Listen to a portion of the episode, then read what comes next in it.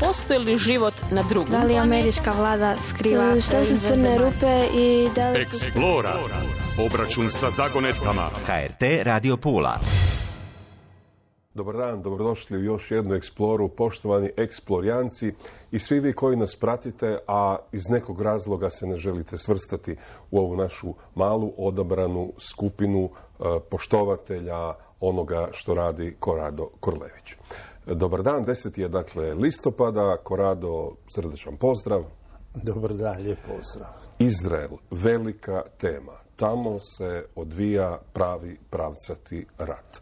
Hamas napada, Hezbolah za sad ne, je li Iran upleten, tko je sve upleten, hoće li u Izraelu nakon ovoga zapravo uslijediti građanski rat ili je ovo manevar da se građanski rat izbjegne i da se homogenizira Izrael? Naš e, priča o Bliskom istoku, o palestinskom pitanju i Izraelu je jako komplicirana. I sad treba spustiti se na onaj dio ljudski. E, jedan židov nema nikakav interes da postoji rat. Jedan palestinac normalan nema nikakav interes da postoji rat. I, I oni su se već toliko napatili da je to neupisivo. Znači, kad bi uzeo sad dvojicu koje poznam s jedne i s druge strane, s jedne strane imaš Cvija koji si odradio djetinstvo u kibucu i najslađa stvar koju u životu jeo kao dijete je bila žižula. Jer sve drugo je išlo u prodaju i nije imao ni svoje hlače, nego prve koje su bile čiste u vešeraju te je dobio za nosit. Znači, sav novac je išao da se taj kibuc pretvori u mjesto gdje se može živjeti, jer su ga oni kupili tamo negdje između dva svjetska rata, kao golet i pustinju. I nakon 30 godina to se zazelenilo.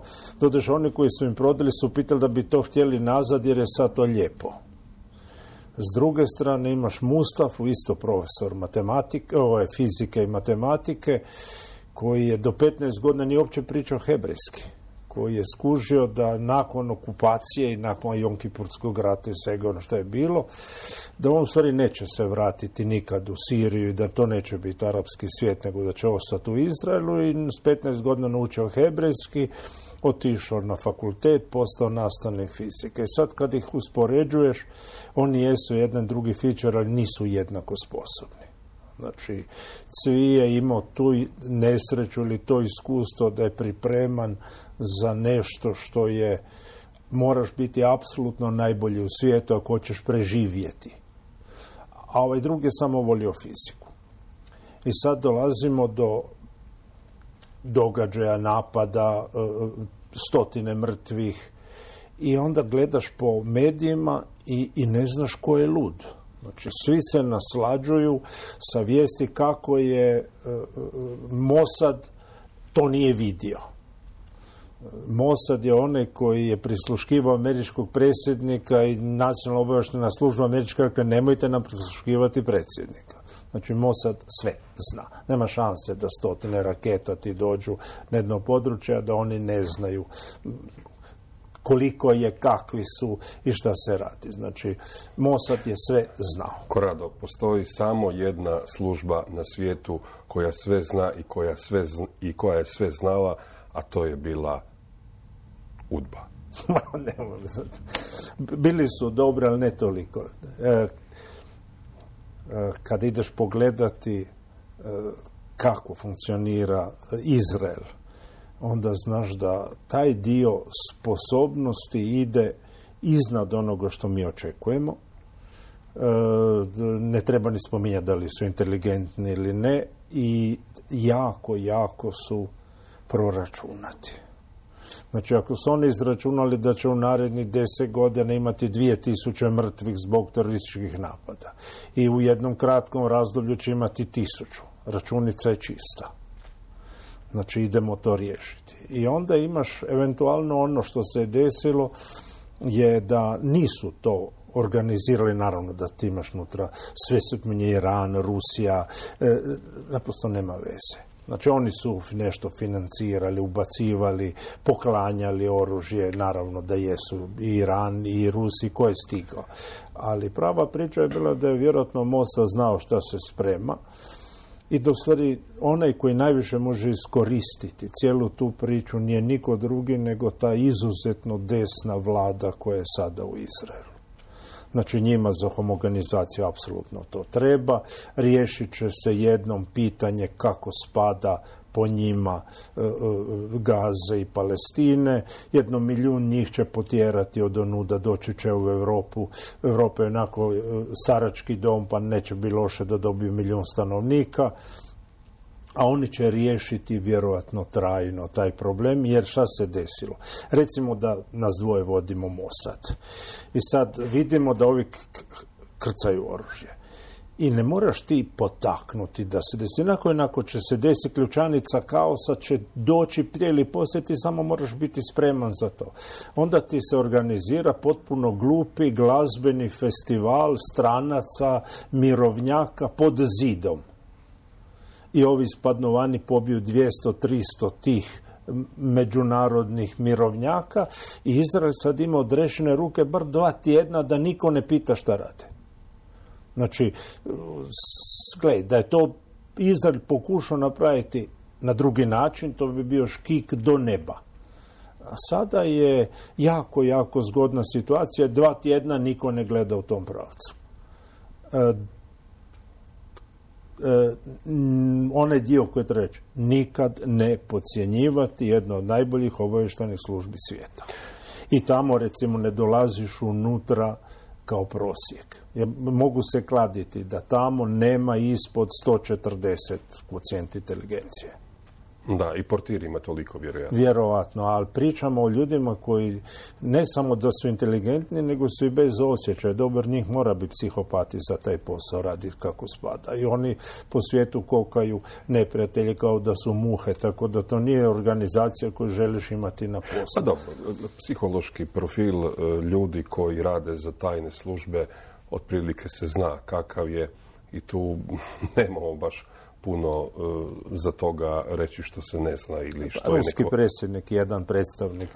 Konačno, eto.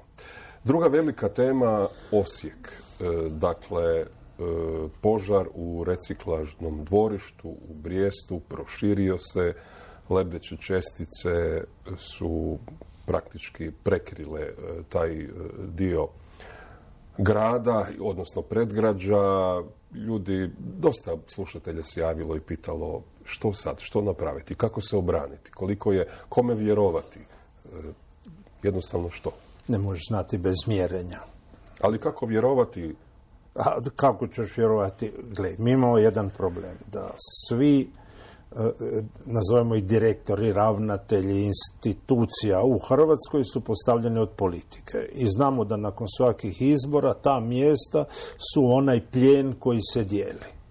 Znači ti imaš nekoga koji mora birati između partijske podobnosti i znanstvene čestitosti. Ta znanstvena čestitost odpadne, imaš partijsku podobnost i nećeš dobiti tu priču imat ćeš nešto drugo gdje će opozicija probati kroz neka mjerenja ili, ili eh, analize koje neće biti rađene u Hrvatskoj, nego će biti rađeni vani, probati doći do istine. Ali mi nismo u Osijeku blizu da to možemo raditi. Znači, onaj dio koji se zna kad gori, plastika ili organski materijal tog tipa, pogotovo ako je bilo PVC-a, koji ima klora unutra, da jedan od plinova i to je plin, ali to je kapljevina. Znači on relativno brzo kondenzira u obliku kapljica pada dolje su u stvari klorirani ugljikovodici. Svi skupa ih zovemo više manje dioksini i, i znamo da su toksični, kancerogeni, da su svakakvi.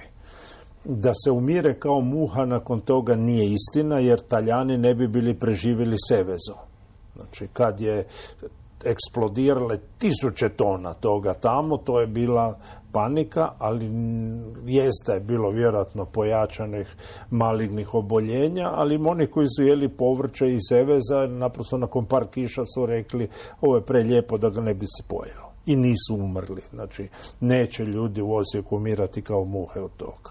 Da li će se desiti da nekoliko njih će vjerojatno dobiti neko, ako ima dioksina ili ako ima ko ugljikovodika i katrama koji su se natalažili okolo. Da, onaj dio koji je dobro da ne penetrira. Znači, ako se to opere, na istoj smo razini kao i pesticid. Da se razumijemo da pesticid s kojim kokamo e, kukce ima veoma, veoma sličan kemijski sastav tom dioksinu koji je otišao u zrak iz tog požara. Znači sad paničari reći ništa se ne može je glupo. Sačekati analizu, vidjeti koliko je to duboko ušlo u tlo, koliko toga ima, jedno dobro pranje i vjerojatno je rješenje. Ali ne može se znati. Znači, toga je toliko puno izgorilo. On, iz, jako je bilo puno čađe koje je skoro nebitno u ovom slučaju, osim što stvara efekt staklenika, ali e, recimo da su katrami i, i klorirani ugljikovodici to što treba sad vidjeti čega ima. A onda, onda se držati toga nije isto na kojoj si udaljenosti bio. Vjetar je puhao na sve strane, sad reći u Vukovaru je negdje. Uopće nije istina. Znači, kako je puhao vjetar, treba napraviti analizu gdje su te čestice dolazile dolje i kondenzirale sa na biljke ili na tlu. Da, e, pitanje koje me doista osobno izuzetno zanima. Kako kad imaš tu vagu na kojoj je jednoj na jednu stranu politička podobnost, a na drugu, na drugoj strani znanstvena čestitost, staviti da pretegne ova druga? Moraš ima nezavisno. I to ti je onaj dio koji u svijetu postoji. Znači, recimo u Americi imaš državne ustanove, imaš jako, jako puno ustanova koje su pod fondacijama, zakladima nezavisno. To u Hrvatskoj je nemoguće zbog, ili jako slabo moguće zbog zakona ustanova koje pravo svega imaju samo državne ustanove. Znači ti ako hoćeš napraviti ustanovu, a da nije vlasništvo država, onda te stave pod zakon skoro o trgovačkim društvima di imaš sve one oba, niti ne, za neke dijelove kao i za obrtnike.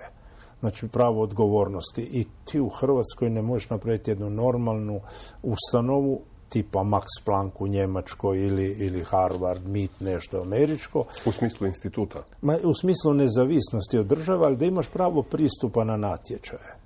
Znači, Max Planck nije državna ustanova, nego je fondacija privatna, ali kad Njemačka raspiše natječaj za projekte, Max Planck se ima pravo javiti. Kod nas nemaš pravo se javiti ako si ustanova ko nije državna. I to je nešto što je ostalo od ulaska Hrvatske u Europsku uniju. Kad je to prošlo, Ovi naši su bili svi sretni jer je ostao komad socijalizma sačuvan. Ovi naši na vlasti. Ovi naši na vlasti. Ili bolje reći, to je u stvari filozofski fakultet. Znači oni su ti koji su vjerojatno to iskrpali da tako ostane i naravno sindikati znanosti su likovali jer konačno su zaštićeni od konkurencije. Jer ako ti Max Planck njemački dođe u Hrvatskoj i pokaže da netko zna raditi i bolje od ovoga što se radi. To kao što je bilo za trgovačke lance i za sve druge stvari, ovaj dio su se uspjeli zaštititi. I da, desilo se nešto drugo. Zašto nisu Njemci reagirali kada su za jednakopravnost pred zakonom svih subjekata tražili u trgovini u industriji, zašto nisu u znanosti? Zato što je puno bolje da taj naš e, e, student ili završeni student znanstvenik ode raditi kod njih.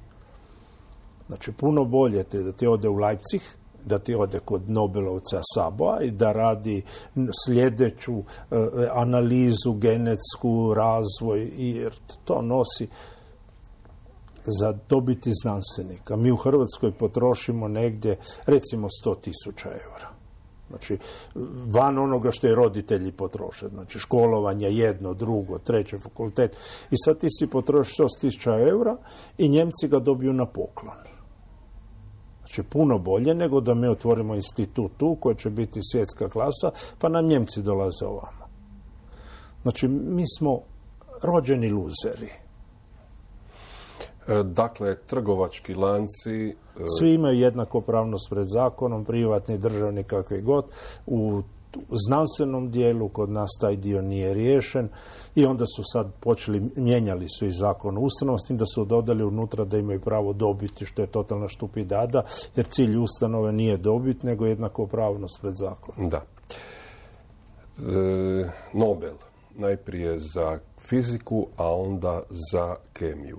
Za fiziku trojica dobitnika za proučavanje procesa unutar atoma pomoću kratkih intervala svjetlosti.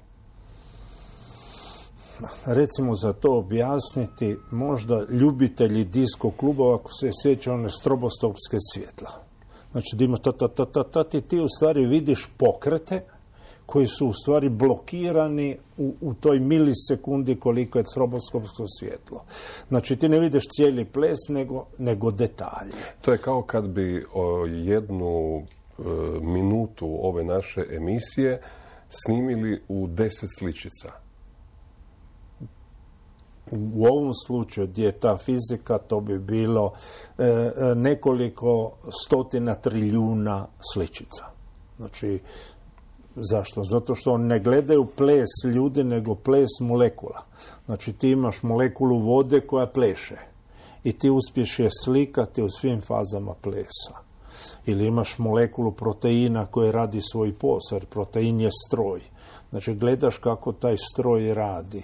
Znači, to stroboskotsko, rengensko svjetlo koje su uspjeli proizvesti je u stvari taj dodatak gdje sad možemo proučavati veoma brze procese koji se dešavaju u fizikalnom svijetu i taj fizikalni svijet posebno važi za život i kemiju.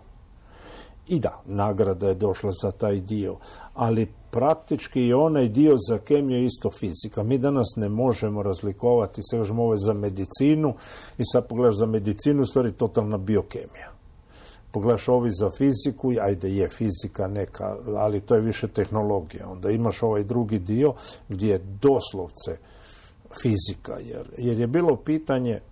Ovo za kemiju. Za kemiju, da. Za kemiju je fizika zato što je, e sad ne znam koliki slušatelji znaju kako radi antena. Da antena je u stvari dipol da imamo nešto što ima jednu lambda ili jednu polovicu, jednu četvrtinu i kad mu damo impuls emitira radiovalove. Ovi koji su razmišljali o šta bi se desilo da tu antenu smanjimo recimo na 300 nanometara. Znači da napravimo malo, malo, malo, malo. I da joj damo energiju. Da li će ona isto emitirati elektromagnetske valove kao i dipol? I odgovor je da. Iako pod njezine dimenzije ovisi frekvencija dipola, imat ćemo jednu prekrasnu, čistu boju. Znači svaka antena tih dimenzija emitira čistu boju te dimenzije. I taj dio kada ti proizvedeš kvantnu točku koja je u stanju raditi, kada daš energiju koja mora biti, moraš je dati ne daješ tu struju, nego sa ultraljubičastim svjetlom je potakneš i ovaj počinje svijetliti u zavisnosti od veličine. I sad je bilo pitanje, da li ja mogu naučiti način da proizvodim hrpu čestica koje su sve perfektno jednake. I to su naučili raditi, ti onda imaš nanočestice svih istih dimenzija, staviš u tekućinu ili nešto, osvijetliš sa ultraljubičastim svjetlom i dobiješ čistu osnovnu boju. I sad je sve moguće nakon toga.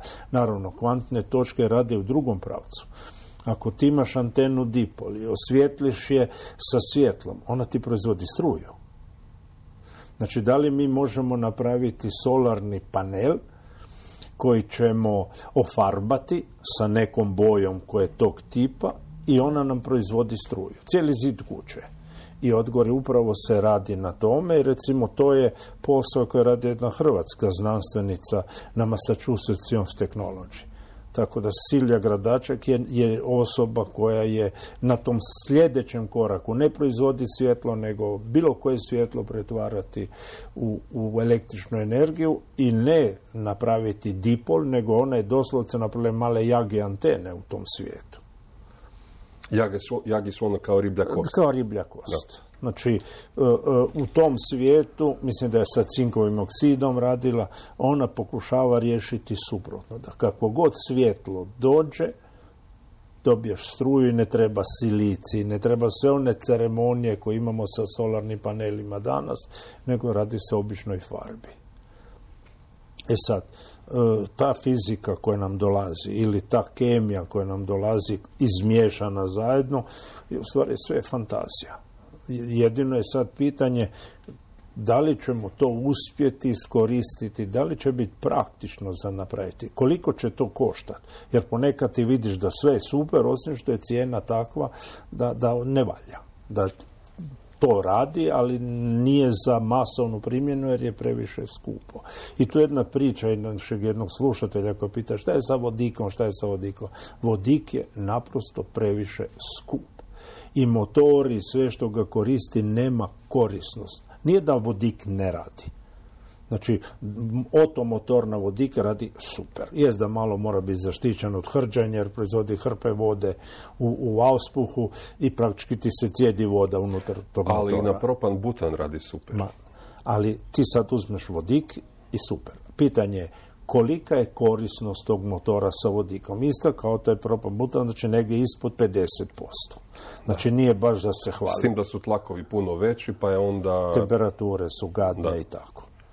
E, uzmeš onda kako dobijemo taj vodik, koliko energije treba za njega dobiti, onda vidimo da nam je korisnost katastrofa trenutno oko 30%. I onda ti je bolje šta god staviti u motor, ali ne njega jer je pom previše, previše skup.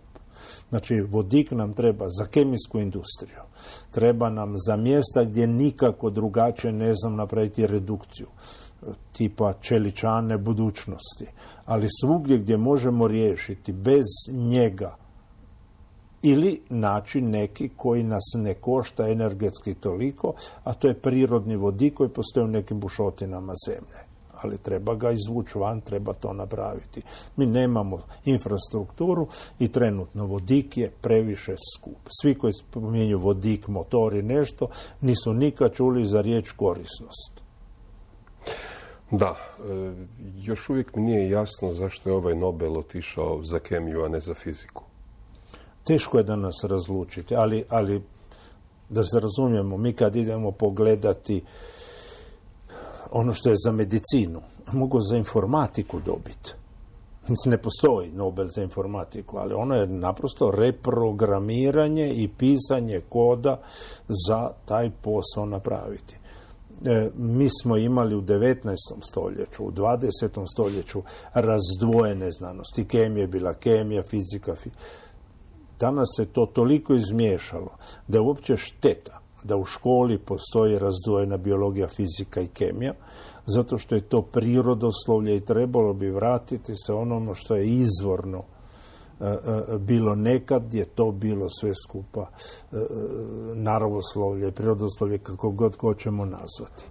I, I danas je to sve naprosto isto. A onda je pitanje, a šta će napraviti nastavnici fizike, biologije i kemije? Za početak morat će prihvatiti i učiti to u bloku. I to će onako onako morati država napraviti jer ona nema dovoljno nastavnika fizike, biologije i kemije za školski sustav danas kakav je. Da ne pričamo da nema matematičara, da smo ih počeli uvoziti iz Srbije jer u Hrvatskoj nema više učitelja matematike koliko ih treba. Da. Osim ako nam e, jednostavno svi, pa i nastavnici matematike, kemije i fizike ne odu u Njemačku, a nakon toga ih Njemačka ne pošalje u naše škole da na njemačkom predaju našim đacima. Ne, imat ćeš na srpskom matematiku, ako ćemo gledati ovako, zato što se počelo uvoziti zbilja učitelje i to je ponuda tako da, da u principu ako si slobodan, i dobar nastavnik matematike u Srbiji ti se splati doći raditi u Pa dobro, ali bolje da imamo matematiku na srpskom nego nikakvu. Da, mi nećemo imati nikakvu uskoro iz, iz puno čega. E, ovaj dio pitanja sad. Koliko učenicima treba matematike? Naše društvo se je jako, jako srozalo i nama u stvari matematike treba za jedan dio populacije 10%. Onaj drugi dio je maksimum koji im treba u životu izračunati izračunati kolika je površina kupatila kad idu kupiti pločice, da znaju to podijeliti sa površinom pločice, znati koliko im pločica treba. Znači, danas matematika, kao i svi poslovi, se jako izrezalo na komadiće i mi imamo jednu situaciju da smo mi ne samo radi nakon covid nego nakon one transformacije kroz doživljajnu ekonomiju, kroz kolaps, kroz e, e, virtualni svijet koji je postao tržište danas, e, mi apsolutno nismo ona civilizacija koja je bilo i većina naših sugrađana su najobičniji potrošači. I nikoga u tom lamcu ne zanima da oni znaju matematiku. Znači ne zanima, aci. Još bolje da ne znaju jer neko onda mi će reći da je kredit sa 12% kamata jako dobar kredit. Znači mi taj dio nemamo i ta transformacija je izuzetno brza. Znači mi smo sad došli u, u, u jedan svijet gdje to je tehnološka, nazovemo ga da idemo u tehnološku beznačajnost. Ili e, to bi bilo da mi radimo nešto, tehnološki telefon, kompjuter, nama to izgleda sve super, ali mi smo obični kmetovi nekih baruna virtualnog svijeta i mi njima plaćamo rentu.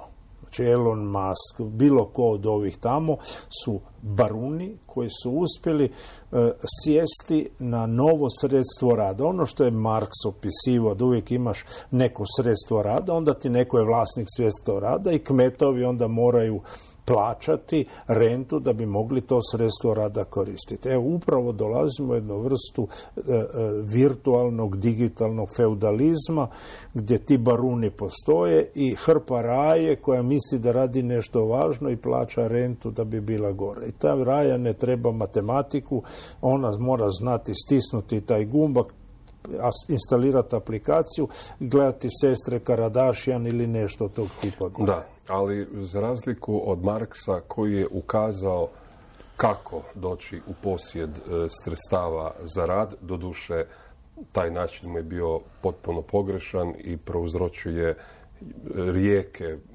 krvi na, na, u, u ovoj našoj kulturi. Danas ja ne vidim kako bi jedan prosječni korisnik mobitela mogao parirati tim barunima. Ne, to je posao države inače. Znači, onaj dio koji bi trebalo napraviti da vlasništvo nad nečim o čemu ovisi ogroman profit koji stvaraju baruni. Nekad se napravila agrarna reforma i to se razdijelilo i to se smatralo na kraju da je ipak bilo pravedno. Danas bi bilo isto tako dobro da vlasništvo nad digitalnim virtualnim svijetom ne bude privatno nego da bude kolektivno ili da bude država ili netko koji to preuzima. I nismo daleko od tog razmišljanja. Da, uvijek je. Jer taj e, tehnološki e, e, futilizam, kako se može nazvati taj dio gdje, gdje mi futilno nepotrebno gubimo vrijeme misleći da radimo nešto važno je, je taj dio. I taj dio važi i za umjetnu inteligenciju. Umjetna inteligencija će samo pojačati našu ovisnost o tome da budemo kmetovi.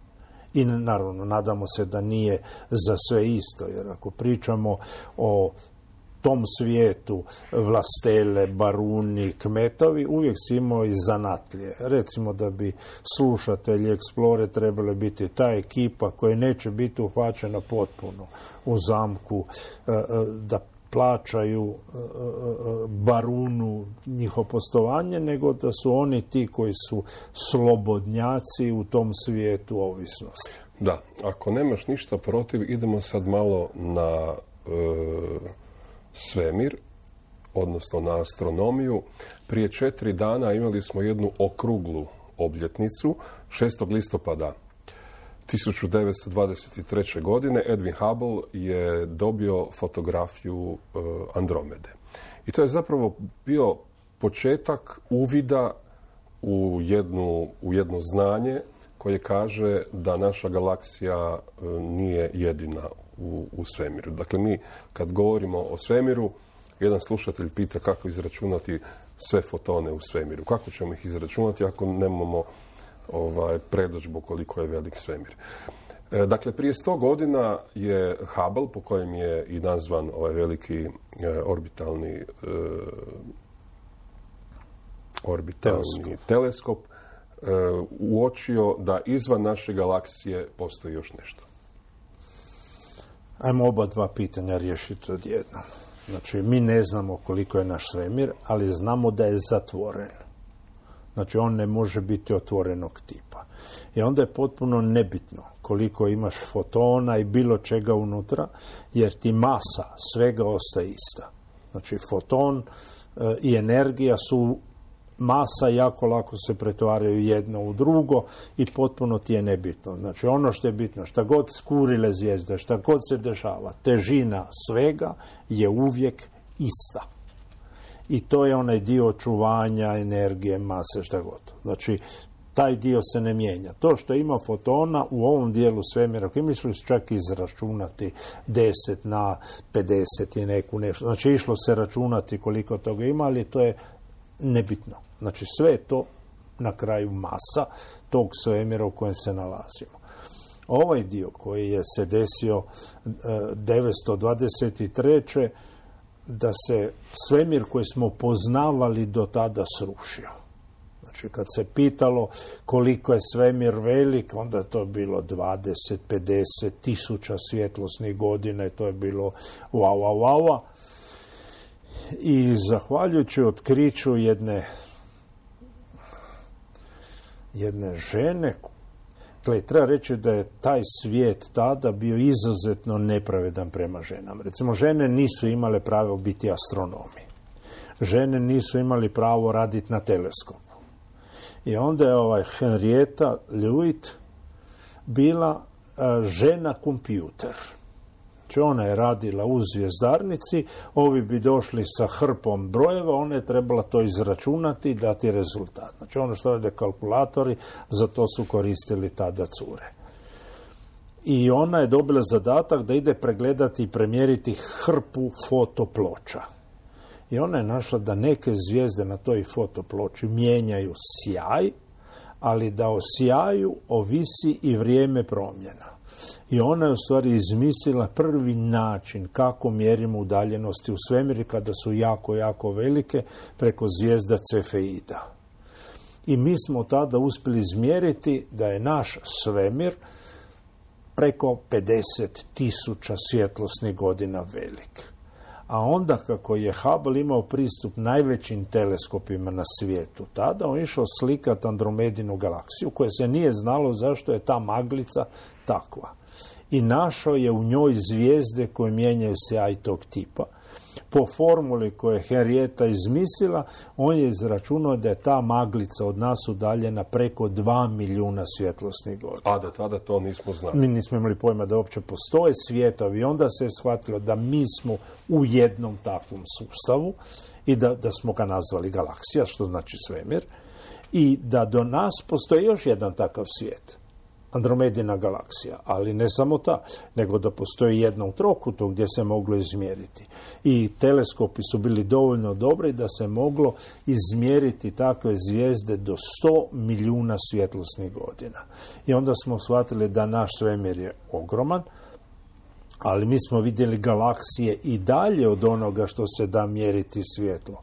I onda se moglo računati, a šta ako galaksije imaju konstantno svjetlo, a mi je jedva vidimo, možemo računati dalje i onda se otkrilo da zvijezde koje eksplodiraju supernove, neke imaju konstantan sjaj. I bingo, nakon toga se moglo izmjeriti udaljenosti koje nisu više stotine milijuna, nego milijarde svjetlosnih godine i nama nam se onaj mali svemir koji smo imali do, 2000, do 1923. u stvari raširio ogromno, ogromno. A 60. godina se počelo mjeriti e, plamen nastanka svemira i tu smo u tim dimenzijama gdje smo i danas. I tako je, zahvaljujući tom otkriću Edvina Habla od prije stotinu godina, Dakle, čovjek je zaista zaslužio da se prvi svemirski teleskop nazove po njemu ima i neka Hablova konstanta i nešto di kolege su rekli da je malo na tezo rezultate, uvijek imaš taj dio oko, oko znanosti. E, on je odradio jedan jako veliki dio posla. Znači, ta ideja da idemo pogledati da li u toj maglici postoje točkice i da je taj svemir puno veći nego što mislimo, definitivno da. E, e, treba reći da u to vrijeme je bilo jako puno izuzetnih znanstvenika astronoma. To je početak 20. stoljeća, tada je znanost koja nosi sve je fizika. Kao što je u 19.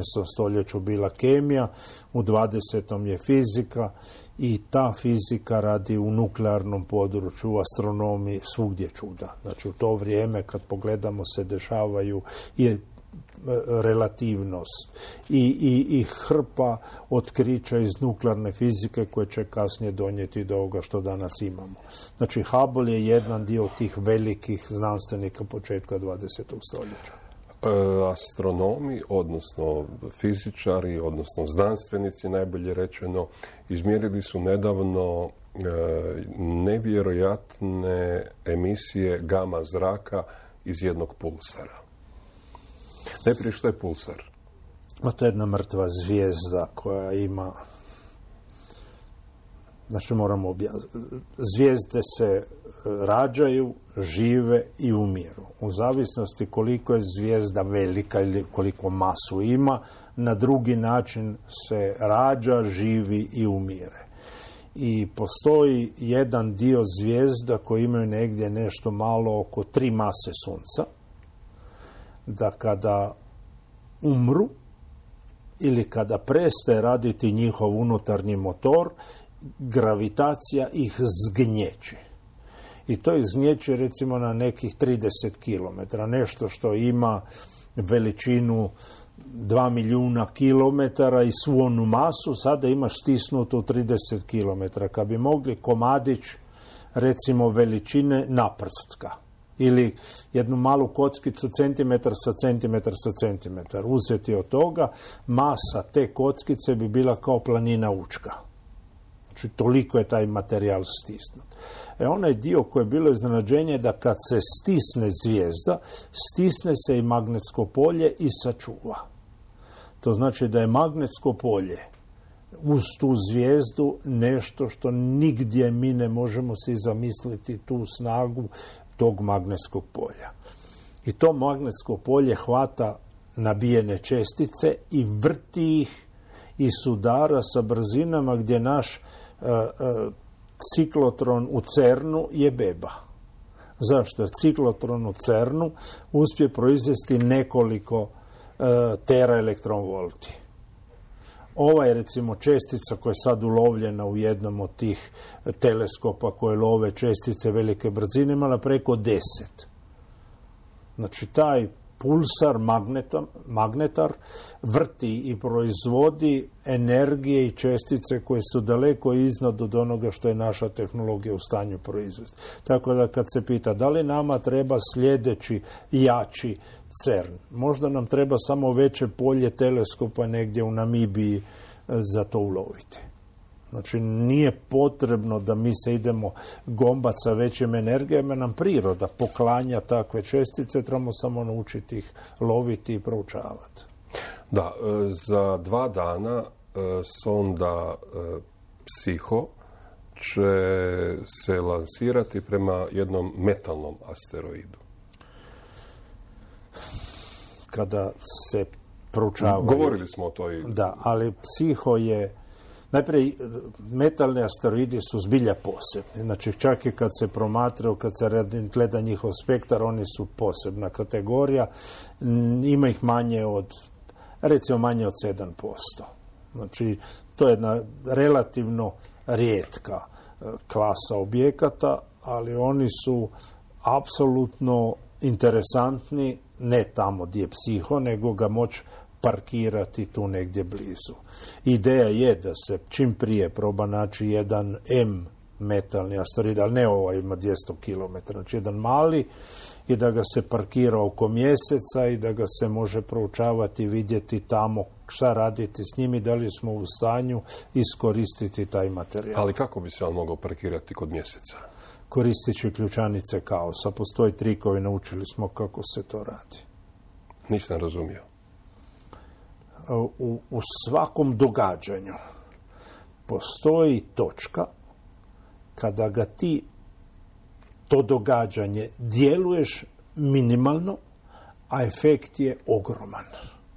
I u slučaju kad imaš asteroide koji se okreću, te točke su negdje par milisekundi samo velike. Ali ako ga ti tada takneš, ti si mu potpuno promijenio orbitu. I to se zovu ključanice kaosa i to su one originalne, one poslije u društvu koje smo izmislili su samo kopija za objasniti, ali u, u e, fizici orbita postoji taj trenutak labilne ravnoteže kad je sve moguće. Mi to imamo i u svakodnevnom životu, samo što ne razmišljamo o tome da postoji nešto što je labilna ravnoteža i da o jednoj molekuli gore koje na vrhu udari, znači kamo će ti nešto pasti, a kad to padne proizvodi makroefekt. Znači ta čekamo trenutak labilne ravnoteže tog objekta, tamo ga taknemo, to može biti jedan mali udar kinetičkim projektilom nećemo i on se parkira oko mjeseca. Nešto kao sustav borilačkih vještina, istočnjačkih. to, uzmimo recimo da držiš metlu na prstu. I kamo će pasti metla? Lijevo, desno, napred, nazad ili tebi na glavu? I o čemu ovisi kamo će ići ta metla. A rezultat je jako veliki. Tamo ti padne na čaše, porazbija sve po kući, tu ti padne na glavu ili padne na podne preniš. Ali ti je držiš na prstu tu metlu i ona je u toj ravnoteži gdje ključanica kaosa odlučuje kamo će otići. Znači, taj dio labilne ravnoteže se traži kod asteroida i u trenutku kad ga nađeš mi ga možemo skretati mi ga možemo parkirati, mi ga možemo maknuti da ne udari u zemlju i kad se pogleda da li mi možemo koristiti te ključanice i micati zemlju od sunca. I odgovor je nije lako, ali odgovor je da. Znači, sve se može. Što je manji objekat, ključanica ima više i duže su. Kad dođeš zamicati zemaljsku kuglu, počne biti malo ipak komplicirano, ali nije nemoguće. U teoriji? U teoriji.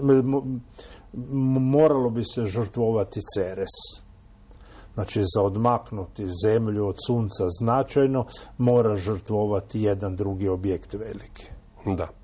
Ceres to je... Jedan asteroid veliki od skoro tisuću kilometara.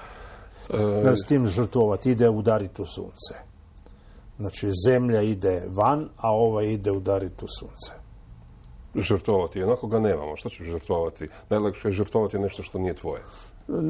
Ne znaš nikad. Gle, ovaj dio, da li uništiti unaprijed nešto je postoje moralne dileme. Najprije ako je nešto mrtvo, mi baš nije da, da reagiramo. Ali mi smo u situaciji da je nešto život baš nas ne zanima. Ako imamo interes, obično se to skuri. Tako da ako nađemo život na Marsu, a Mars nam bude trebao, taj život će jako loše proći. Da.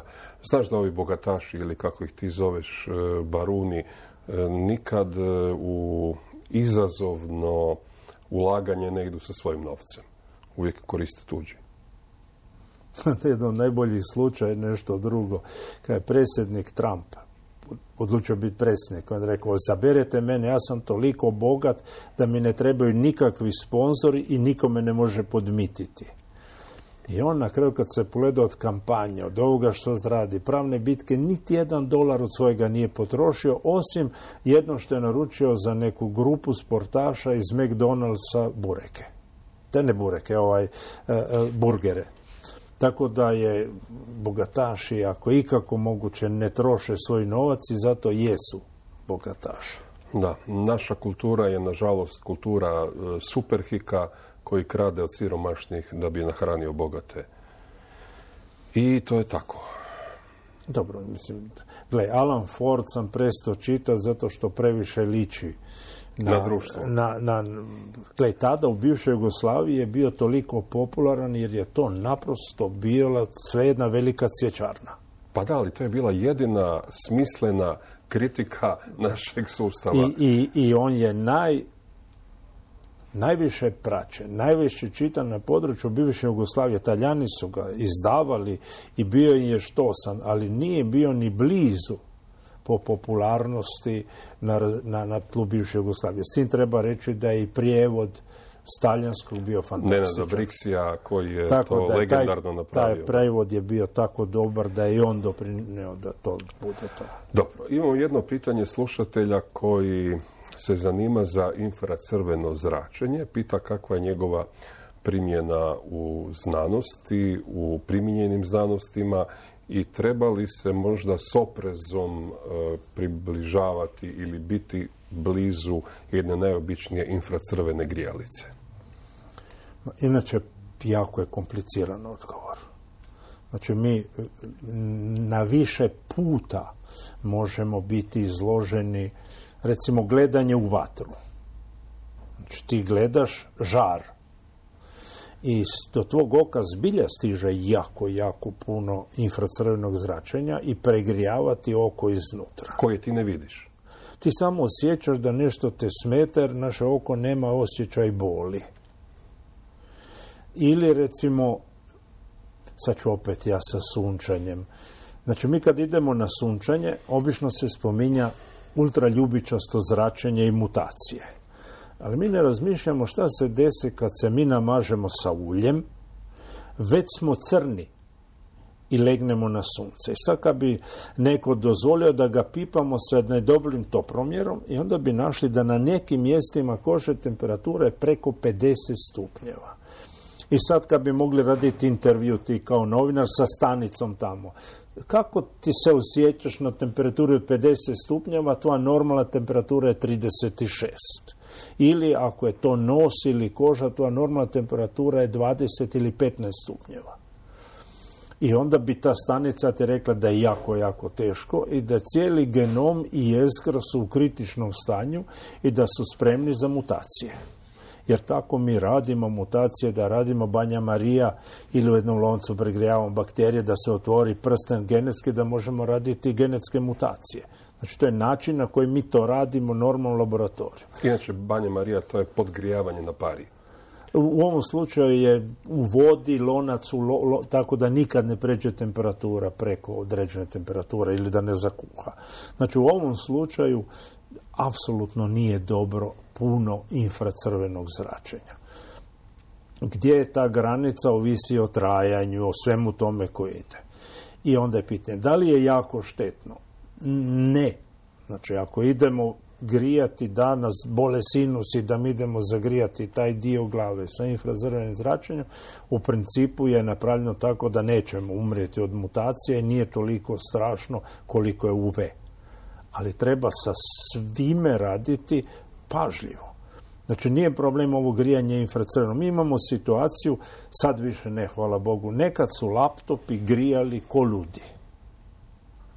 E, e, jedan od laptop se zove laptop jer ga imaš u, na koljeni, imaš ga u krilu i kako informatičari se zadube u to što rade, jedan je završio zbilja kod urologa.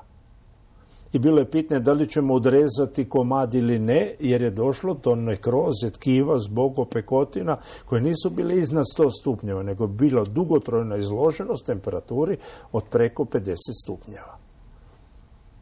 Znači, e, dugotrajno nešto, nešto je svakako počne biti jako štetno. Znači, infracrveno zračenje nije problem, ali infracrveno zračenje je šteta što se nije recimo iskoristilo ili nije se napravio još medicinski uređaj za, za zamijeniti rengetsko zračenje. Infracrveno zračenje prolazi i ono kroz nas znamo čak i svjetlo. Ako stavimo jaku svjetljku, stavimo ruku preko, vidimo da nam prolazi kroz ruku. Infracrveno to radi još bolje. Jedino što je rekonstrukcija slike problem, ali danas super računala to mogu. Znači mi možemo zbilja vidjeti svaku kočicu, sve, sve, sve preko e, infracrvenog zračenja. Još bolje bi bilo to koristiti za trudnice, a ne ultrazvuk. Jer ultrazvuk mi ne čujemo. E, zametak i beba da i kada si ideš sa ultrazvukom po trbuhu trudnice, bebi je nutra kao da vlak prolazi preko. To je izuzetno jaki, jaki, jaki zvuk. Invazivni, da. E sad, da li bilo bolje trbuh trudnice slikat sa infracrvenim, malo staviš e, grijalicu s jedne strane, s druge strane e, e, senzor i, i dobiješ sliku, bilo bi puno bolje. Uf, još jedna emisija, dragi i poštovani eksplorijanci, pred očima mi je ta nekroza tog jadnog informatičara sa laptopom u krilu. Samo treba znati da sve stvari treba raditi s razumom. To je to. Dakle, s razumom gledajte eksploru, nekrozu, bez obzira na bilo kojem tijela, tijelu, dijelu tijela preko ekrana nećete dobiti ako je ako može biti kakvih posljedica po vas gledajući ovu emisiju, to je samo da budete radoznaliji i da manje vjerujete onome što baruni virtualnog svijeta prodaju. Odnosno mainstream medijima. Opet su baruni tamo. Hvala lijepo i svako dobro. Postoji li život na drugom? Da li američka vlada skriva... E, što su crne rupe i da li... Eksplora. Obračun sa zagonetkama. HRT Radio Pula.